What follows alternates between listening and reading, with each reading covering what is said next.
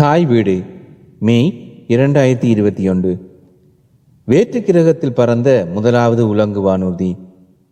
ஆக்கம் குரு அரவிந்தன். வேற்று கிரகத்தில் பறந்த முதலாவது ஹெலிகாப்டர் என்ற பெயரை ஏப்ரல் மாதம் 19 ஆம் தேதி 2021 ஆண்டு இன்ஜினியூட்டி என்ற அமெரிக்க நாசாவின் ஹெலிகாப்டர் தட்டிக்கொண்டது.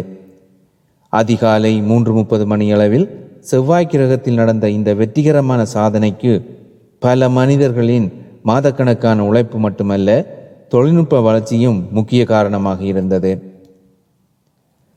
பலவிதமான அறைகூவலுக்கு மத்தியில் பூமியில் இருந்தே இந்த சாதனையை செய்து காட்டியிருக்கிறார்கள்.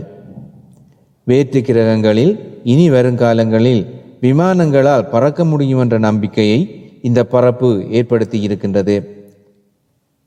இதுவரை வெவ்வேறு தினங்களில் வெவ்வேறு வகையான 3 பறப்புகளை மேற்கொண்டதன் மூலம் வேற்று கிரகங்களில் மனிதரால் பறக்க முடியும் என்பதை இந்த ஹெலி நிரூபித்திருக்கின்றது. 1903 ஆம் ஆண்டு இந்த உலகத்தில் முதலாக ரைட் சகோதரர்கள் பறந்த முதலாவது விமான பறப்பு இந்த நிகழ்வின் போது நினைவு கூறப்பட்டது. இந்த வெற்றிகரமான சாதனை பற்றி குறிப்பிடும் முன் இந்த ஹெலிகாப்டரை எப்படி தயார்படுத்தினார்கள் என்பதை பார்ப்போம். செவ்வாய் கிரகத்தில் ஏற்கனவே தரையிறங்கி இருக்கும் பெர்சவரன்ஸ் ரோவரை பற்றி தாய் இல்லாமல் ஹெலி இல்லை என்பதால் முதலில் தாய்க்கலன் பற்றி பார்ப்போம். 2020 ஜூலை மாதம் 30 ஆம் தேதி அமெரிக்காவிலிருந்து செவ்வாய் கிரகம் நோக்கி இந்த ரோவர் புறப்பட்டது. அமெரிக்காவின் நாசா நிறுவனம் இந்த திட்டத்திற்கு பொறுப்பாக இருக்கின்றது. இந்த ரோவர் சென்ற பிப்ரவரி மாதம் 18 ஆம் தேதி 2021 ஆம் ஆண்டு செவ்வாய் கிரகத்தில் தரையிறங்கியது. அதன்பின் அதனுடைய பாகங்கள் எல்லாம் தொழிற்படுகின்றனவா என்பதை இதுவரை நாட்களும் பூமியில் இருந்தபடியே ஒவ்வொன்றாக பரிசித்து பார்த்தார்கள். முக்கியமாக சூரிய சக்தியில் இயங்கும் இந்த ரோவரின் சக்தி கலங்கள் சூரிய சக்தியின் உதவியுடன் முதலில் நிரப்பப்பட்டன. அதன்பின் ஒவ்வொரு தொழிற்கருவிகளும் தகுந்த முறையில் இயங்குகின்றனவா என்று பரிசித்து பார்க்கப்பட்டன. செவ்வாயில் உள்ள ஜெசீரோ பள்ளத்தாக்கில் தரையிறக்கப்பட்ட இந்த பெர்செவரன்ஸ் ரோவர் சென்ற மார்ச் மாதம் 4 ஆம் தேதி தனது பரீட்சாத்த முதல் பயணத்தை செவ்வாய் கிரகத்து தரையில் ஆரம்பித்தது. செவ்வாய் கிரகத்தின் தரையில் சுமார் 6.5 மீட்டர் தூரத்தை அது பயணித்தது. இதற்கு சுமார் 33 நிமிடங்கள் எடுத்தன. அதன் 6 சில்லுகளும் திறம்பட செயற்படுவதாக அறிவித்திருக்கிறார்கள். கரடுமுரடான செவ்வாய் தரையில் நகர்வதற்கு அதன் சில்லுகளின் செயற்பாடு முக்கியமானதாகும். ரோவர் தனது ஆய்வுக்கான நீண்ட பயணத்தை தொடர இருந்தாலும் இதற்கிடையே தன்னுடன் சுமந்து கொண்டு சென்ற ஹெலிகாப்டரையும் செவ்வாய் வானத்தில் ஒரு நாள் பறக்க விட்டு பார்க்க இருந்தது. செவ்வாய் கிரகத்தில் அது பறக்குமானால் தொழில்நுட்பத்தில் பெரியதொரு மாற்றத்தை மற்ற கிரகங்களில் கொண்டு வரும் என்பதில் சந்தேகமே இல்லை. ரோவர்களுக்கு பதிலாக மாற்று கிரகங்களுக்கு முதலில் சிறிய ஹெலிகளோ அல்லது ட்ரோன்களோ நேரடியாக விண்கலங்களிலிருந்து கிரகங்களின் தரை நோக்கி சென்று மிக அருகே படங்களை எடுத்துக்கொண்டு திரும்பக்கூடிய தொழில்நுட்பம் நமக்கு கிடைக்கலாம்.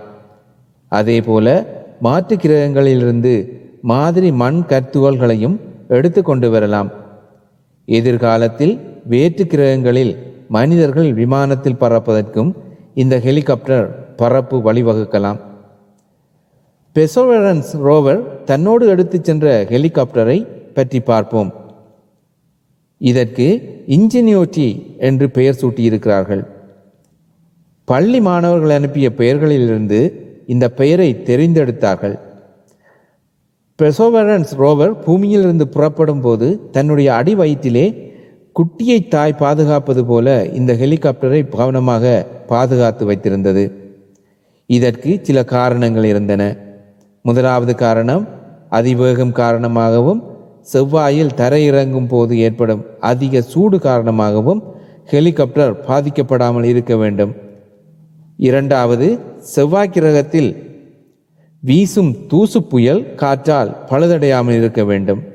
மூன்றாவது, செவ்வாய் கிரகத்தில் இரவு நேரத்தில் ஏற்படும் உறையும் குளிரிலிருந்து தப்ப வேண்டும். எனவேதான் கங்காருக்குட்டி தாயின் பையுக்குள் பாதுகாப்பாக இருப்பது போல இந்த ஹெலிகாப்டரும் பாதுகாப்பாக இருந்து கொண்டது. பெர்செவரன்ஸ் ரோவர் ஒரு மோட்டார் வண்டி அளவு உருவம் கொண்டது. அதனால் தன்னுடன் 4 ராத்தல் நிறையுள்ள ஒரு சிறிய ஹெலிகாப்டரைத்தான் எடுத்து செல்ல முடிந்தது. இந்த ஹெலிகாப்டர் செவ்வாய் தரையில் ஆய்வுகள் எதையும் மேற்கொள்ளப் போவதில்லை. ஆனால் செவ்வாயில் பறக்க முடியுமா என்பதை மட்டும் பரீட்சித்து பார்ப்பதற்காக இதை அனுப்பியிருந்தார்கள். தாய்க்கலமான பெர்செவரன்ஸ் ரோவரில் இருந்து இந்த ஹெலிகாப்டர் வெளியே வந்த காட்சியை பார்த்தபோது பசு ஒன்று கன்று ஈணுவது போன்ற பிரசவ காட்சி போல இருந்தது.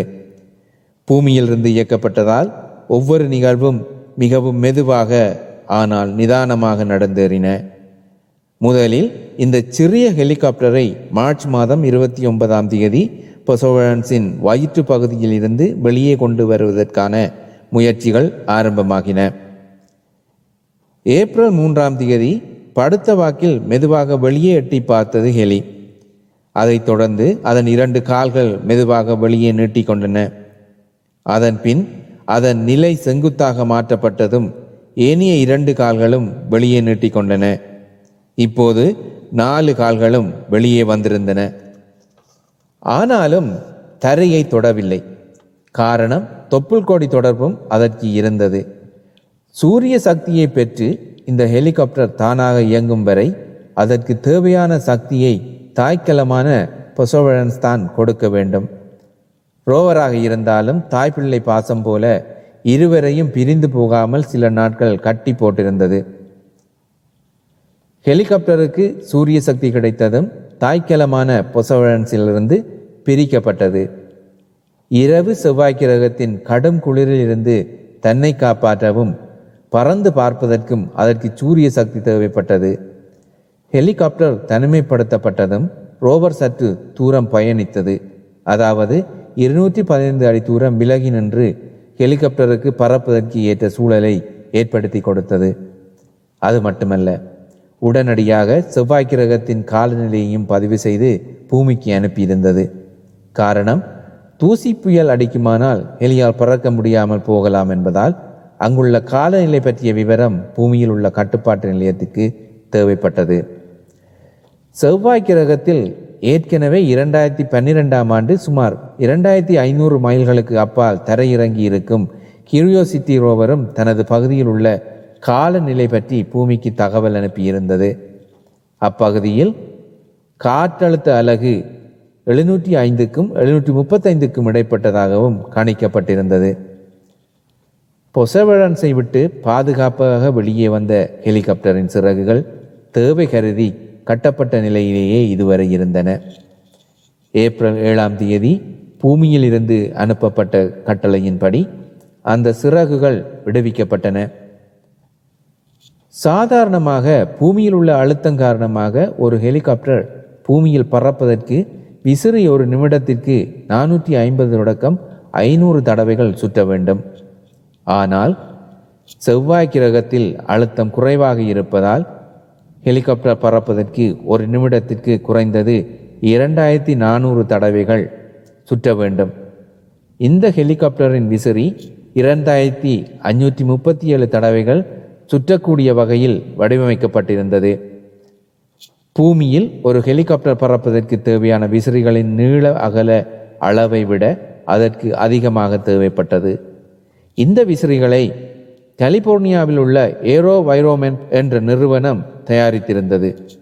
ஏப்ரல் 9 முதலில் நிமிடத்திற்கு 50 சுற்றுகளும் அதன் பின் 2400 சுற்றுகளும் செவ்வாயில் தரையில் இருந்தபடியே பரீட்சித்து பார்க்கப்பட்டன.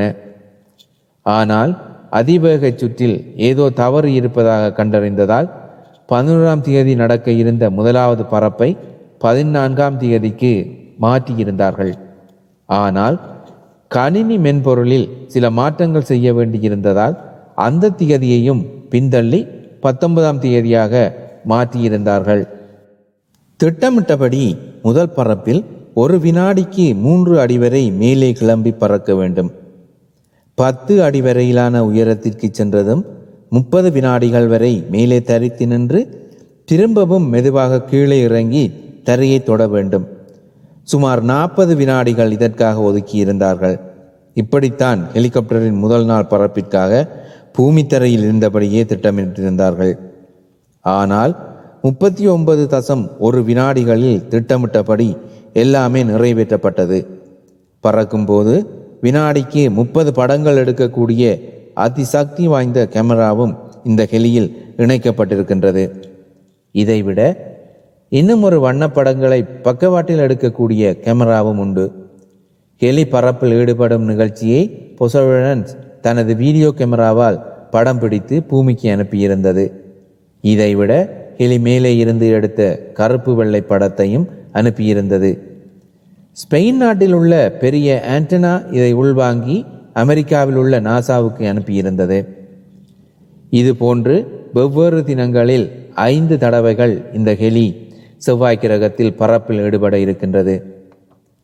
முதலாவது பறப்பு வெற்றியடைந்தால் அடுத்த பறப்பில் ஹெலி 16 அடி உயரத்துக்கு செல்ல இருக்கின்றது. சில நாட்களின் பின் இந்த பறப்பு இடம்பெறும். இதற்கு 90 வினாடிகள் எடுக்கலாம் என எதிர்பார்க்கப்படுகின்றது. இந்த இரண்டாவது பறப்பில் ஹெலி பக்கவாட்டுக்கு சென்று திரும்பவும் அந்த இடத்துக்கு திரும்பி வந்து கிளம்பிய இடத்திலேயே இறங்க இருக்கின்றது. மூன்றாவது பறப்பில் மீண்டும் 90 வினாடிகள் எடுத்தாலும் இம்முறை பக்கவாட்டாக 164 அடி தூரத்திற்கு வேகமாக சென்று திரும்பவும் புறப்பட்ட இடத்தில் வந்து இறங்கும். இந்த ஹெலியால் 4ஆம், 5ஆம் பறப்புகளில் ஈடுபட முடிந்தால் செவ்வாய் கிரகத்தில் இன்னும் உயரத்திற்கு செல்லவும் தூரத்திற்கு செல்லவும் செவ்வாய் கிரகத்தில் வேகமாக வீசும் புயல் காற்றை எதிர்கொள்ளவும் பயன்படுத்தப்படும். இதன் மூலம் கிடைக்கும் தகவல்களும் அனுபவங்களும் அடுத்த ஹெலிகாப்டரை இன்னும் நன்றாக வடிவமைப்பதற்கு உதவியாக இருக்கும்.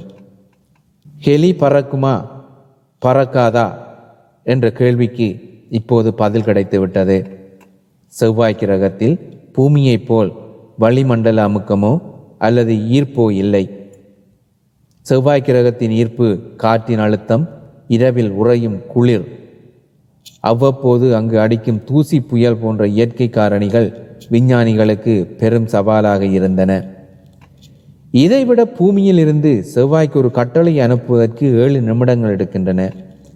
சுமார் 173 மில்லியன் மைல்களை கடந்து செவ்வாய் கிரகத்தோடு தகவல் பரிமாற்றம் செய்வதற்கு 15 நிமிடங்கள் எடுக்கின்றன. பூமியிலிருந்து அனுப்பப்படும் கட்டளை சென்றடைவதற்கிடையில் பல மாற்றங்கள் அங்கு ஏற்பட்டு விடலாம். இவற்றையெல்லாம் கவனத்தில் கொண்டுதான் இந்த ஹெலிகாப்டர் பல மாதங்களாக திட்டமிடப்பட்டு உருவாக்கப்பட்டது. 1903ஆம் ஆண்டு ரைட் சகோதரர்கள் பறந்த முதல் விமானத்திலிருந்து எடுக்கப்பட்ட மிகச்சிறிய ஞாபகப் பொருள் ஒன்று இந்த ஹெலிகாப்டரில் இணைக்கப்பட்டிருக்கின்றது. இதேபோல அப்போலோ 11 சந்திரமண்டலத்துக்கு சென்ற போதும் ரைட் சகோதரர்களின் விமானத்திலிருந்து சிறிய ஞாபகப் பொருள் கொண்டு செல்லப்பட்டது. ரைட் சகோதரர்களின் முதலாவது விமான பறப்பு 12 வினாடிகள் மட்டுமே நடைபெற்றது. அன்று ரைட் சகோதரர்களின் பறப்புக்கு ஒரு சிலரே சாட்சியாக இருந்தார்கள். 117 வருடங்களின் பின் கண்காணாத வேற்று கிரகத்தில் நடந்த இந்த முதலாவது பறப்பை உலகெங்கும் உள்ள மக்கள் பலரும் பார்க்கக்கூடியதாக நவீன தொழில்நுட்பம் இன்று உதவி இருக்கின்றது. விண்வெளி பயணத்தில் இனிவரும் காலங்களில் விரைவான மாற்றங்கள் ஏற்பட இந்த கெலியின் பறப்பு சாதனை ஒரு மைல்கல்லாக இருக்கும் என்பதில் ஐயமில்லை.